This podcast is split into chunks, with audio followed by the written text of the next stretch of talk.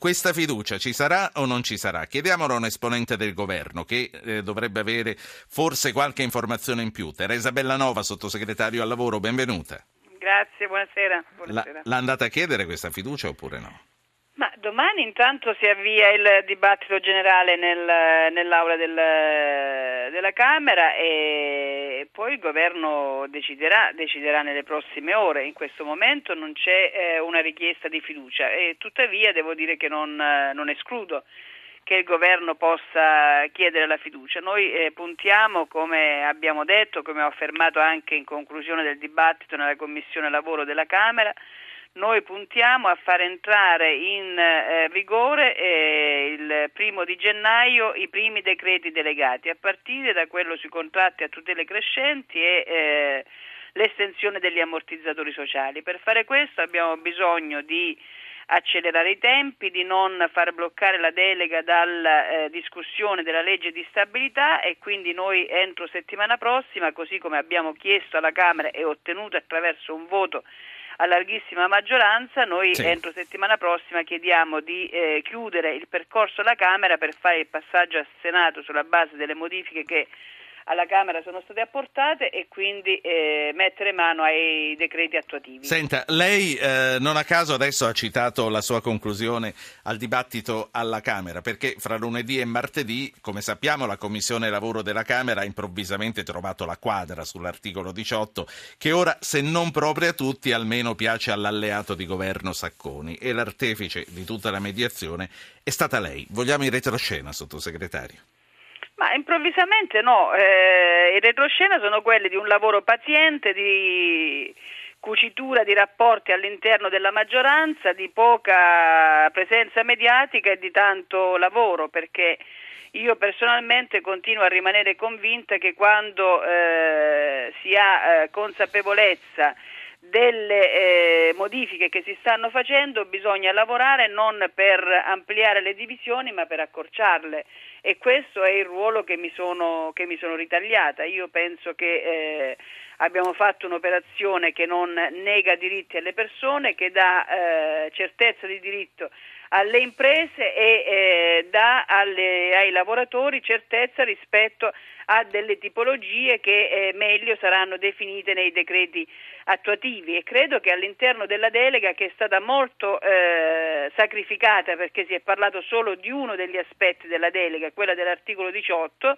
non si è valutato tutto il resto rispetto agli ammortizzatori sociali che vengono finanziati fortemente, anche questo lo vorrei ricordare anche a quelli che fanno finta di ignorare che ci sono oltre 2 miliardi già stanziati nella legge di stabilità e si potrà misurare nel momento in cui la Camera voterà il testo definitivo che quei 2 miliardi saranno sostanziosamente incrementati, e questo ci darà la possibilità di ampliare dal 1° gennaio gli ammortizzatori sociali anche a quelle tipologie contrattuali che gradualmente noi vogliamo eliminare, come i contratti di collaborazione, ai quali però riconosciamo da subito, in attesa del loro superamento, l'estensione degli ammortizzatori sociali, così come altre tipologie contrattuali sulle quali stiamo lavorando e che definiremo dei decreti attuativi.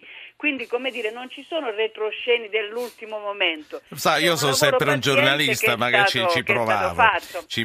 Ecco. E voi sapete che io, era almeno una settimana che vi avevo detto proprio davanti all'ingresso della Commissione Lavoro della Camera che avrei presentato un emendamento, una riformulazione di emendamento per meglio definire le tipologie del Mi piace la sua tutela. Passione. Sentiamo due ascoltatori, Luigi e Adriano. Luigi, stasera è la sera degli Adriani, andate sempre a coppia. Allora, Luigi, buonasera. Buonasera a lei e a tutti i suoi ospiti. Prego. Io ho una domanda da fare, sono di Torino, ho 52 anni e ne ho visti già abbastanza. Secondo me chi ci governa non ha preso la cosa veramente sul serio dai punti del lavoro, perché in un cantiere dove noi stiamo lavorando a Torino a fine dicembre licenziano tutti, no? E sono 9 operai con tutto l'indotto, parliamo tra famiglie, figli e cose, parliamo di 60 persone. Ma non perché il datore di lavoro conta l'articolo 18, perché è solo un numero, ma perché sono le banche, perché le banche gli hanno dato qualcosa che faceva comodo, arrivando a un certo punto chiudono i rubinetti per la crisi, perché non si vende, c'è la crisi e bisogna intervenire sulle banche, perché sulle banche che fanno? Luigi. No, abbiamo capito qual è.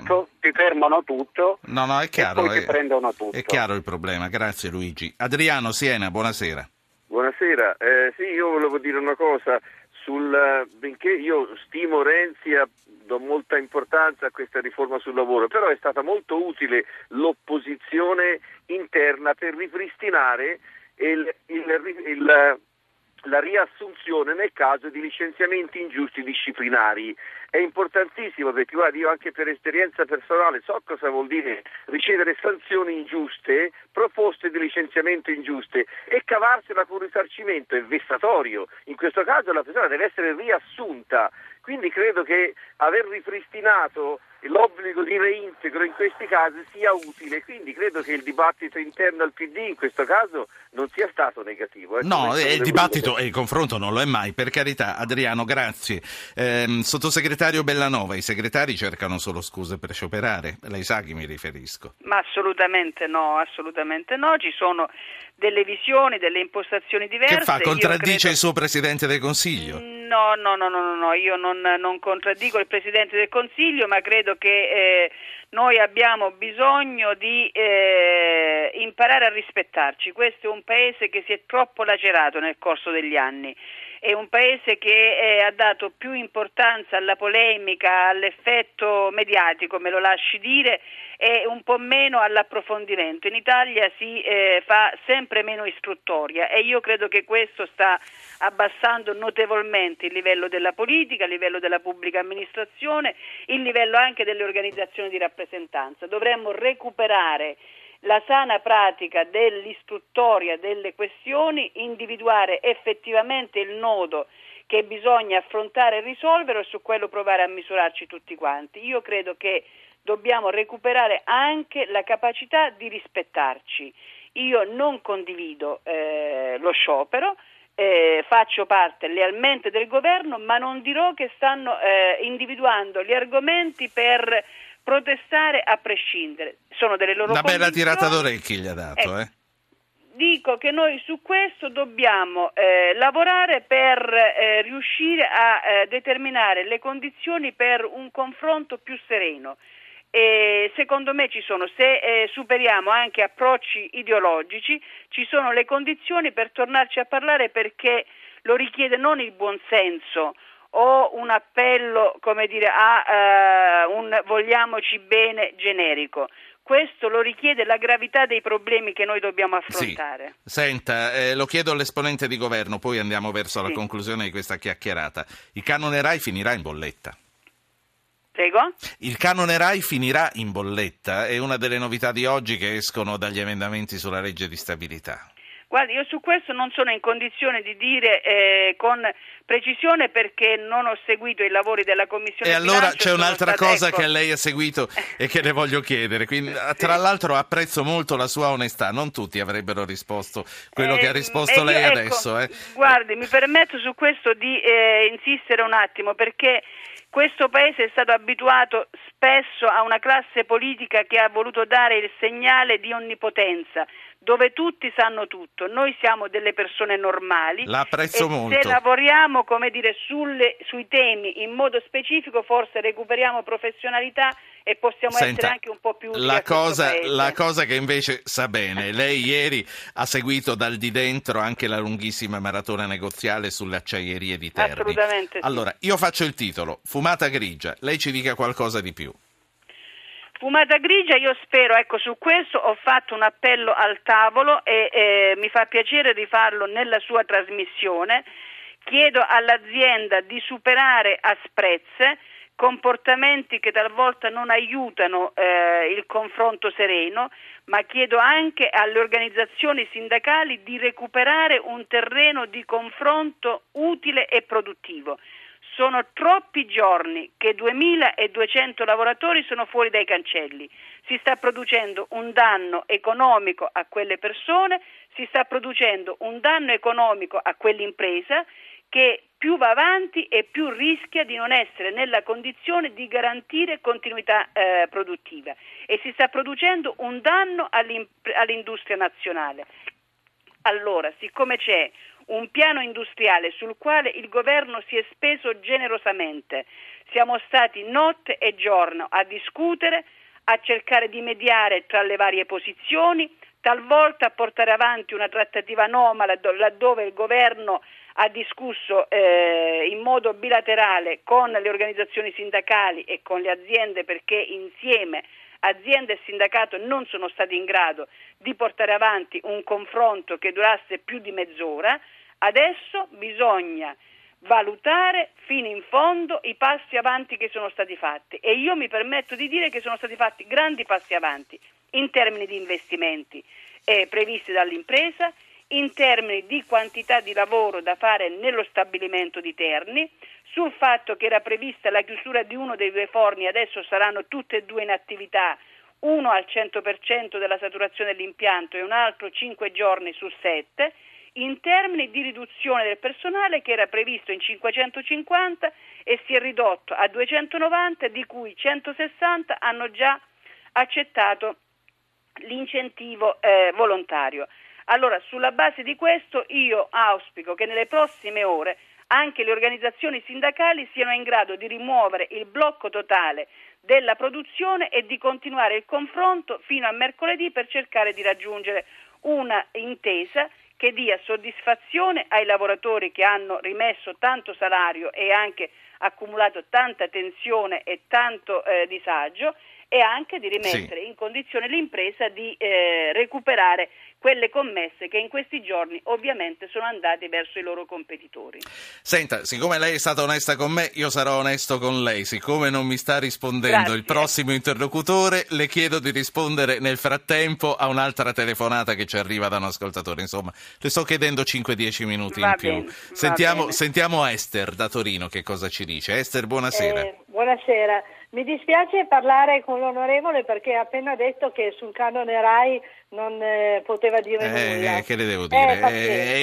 Pazienza, è giusto, se non sa le cose è giusto che passi la mano, però non so a chi passarla a questo punto. Vabbè, io comunque la mia domanda, la faccio ugualmente, poi se qualcuno mi risponde.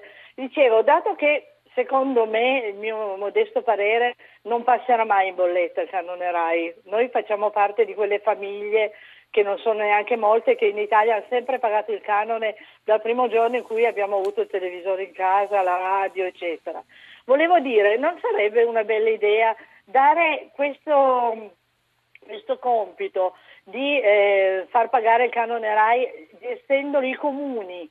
Perché i comuni sanno quante famiglie hanno, le famiglie che hanno la televisione ormai sarà il 98%, però gestito dai comuni sarebbe una cosa più capillare e più mirata, se non va in porto la cosa della bolletta, che sarebbe finalmente un po' di giustizia, che anche gli italiani disonesti paghino quello che quelli onesti hanno sempre pagato. Allora, la ringrazio per aver portato il suo punto di vista. Sottosegretario Bellanova, a questo punto l'abbiamo ascoltata, che cosa aggiungere?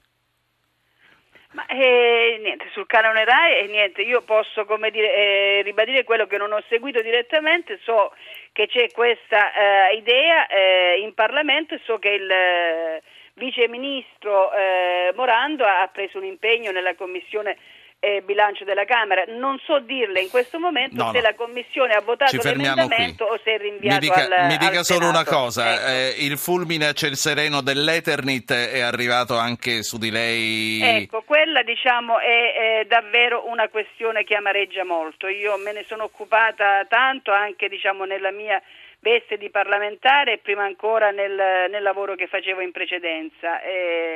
E quella è una brutta pagina, è davvero una bruttissima pagina. Io spero che le parole sagge dette dal Presidente del Consiglio vengano prese in seria considerazione non solo dal Governo ma da tutto il Parlamento, e che rapidamente si provi a dare una soluzione. E allora, lei con questo ha passato la palla al nostro prossimo ospite. Sottosegretario, la saluto, Teresa Bellanova, sottosegretario al lavoro. Spero di parlare ancora con lei, è molto chiara.